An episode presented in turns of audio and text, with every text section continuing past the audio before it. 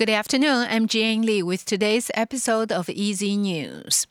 The Central Epidemic Command Center says supplies of the Moderna coronavirus vaccine will be restocked in time for the next national vaccination round. The statement comes after it was confirmed that all 350,000 currently available appointments for the Moderna shot are fully booked. Epidemic Command Center spokesman Zhuang Renxiang says a new batch of Moderna vaccines is scheduled to arrive in Taiwan next Monday. And according to Zhuang, the arrival of more Moderna shots means the brand will continue to be available in the next round of appointments, which is expected to start next week at the earliest. However, Zhuang has not said how many doses of Moderna will arrive in the new shipment. The main displays for this year's Lantern Festival in Kaohsiung have been unveiled. The main lantern shows a Mikado pheasant standing on top of Jade Mountain, shrouded in clouds. The Tourism Bureau says the design for the lantern was inspired by modern Chinese calligrapher Dong Yangzi's work depicting the character for phoenix in Chinese and was co-created with artist Benson Lu. The 18 meter tall lantern will be on display at the Wei Wuying Metropolitan Park. The Lantern Festival in Kaohsiung will run from February 15th through 28th. In world news, US President Joe Biden says he thinks Russia will invade Ukraine. During a press conference, Biden says he thinks his Russian counterpart Vladimir Putin will move in on Ukraine, but does not want a full blown war. The president is also warning Putin that his country would pay a dear price in lives lost and a possible cutoff from the global banking system if it does.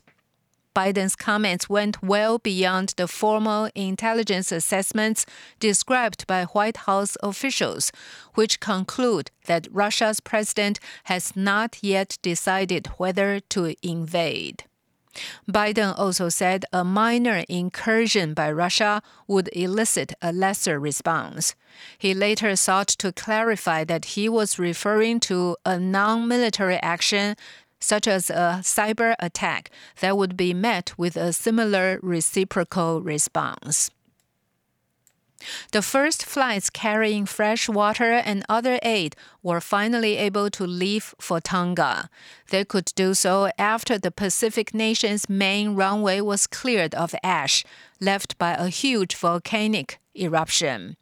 A C 130 Hercules military transport plane left New Zealand carrying water containers, kits for temporary shelters, generators, hygiene supplies, and communications equipment. Australia was also preparing to send two C 17 planes with humanitarian supplies. The flights were due to arrive in Tonga later today.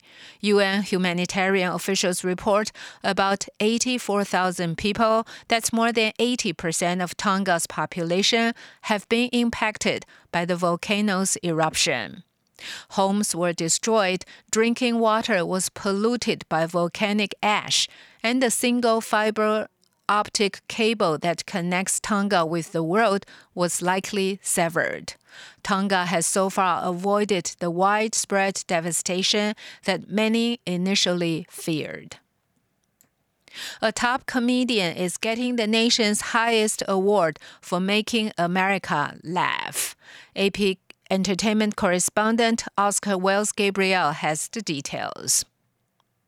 The Kennedy Center has named Jon Stewart the 23rd recipient of the Mark Twain Award for Lifetime Achievement in Comedy. Stewart, who is 69, became a cultural and political force when he took over the reins at Comedy Central's The Daily Show in 1999. His 16 year run on that program saw him use satire to skewer politics and to polarize national media. Since leaving The Daily Show, Stewart has taken up a variety of social causes, chief among them being a supporter of health care for 9 11 first responders in New York. The Twain Award will be presented on April 24th. I'm Oscar Wells Gabriel.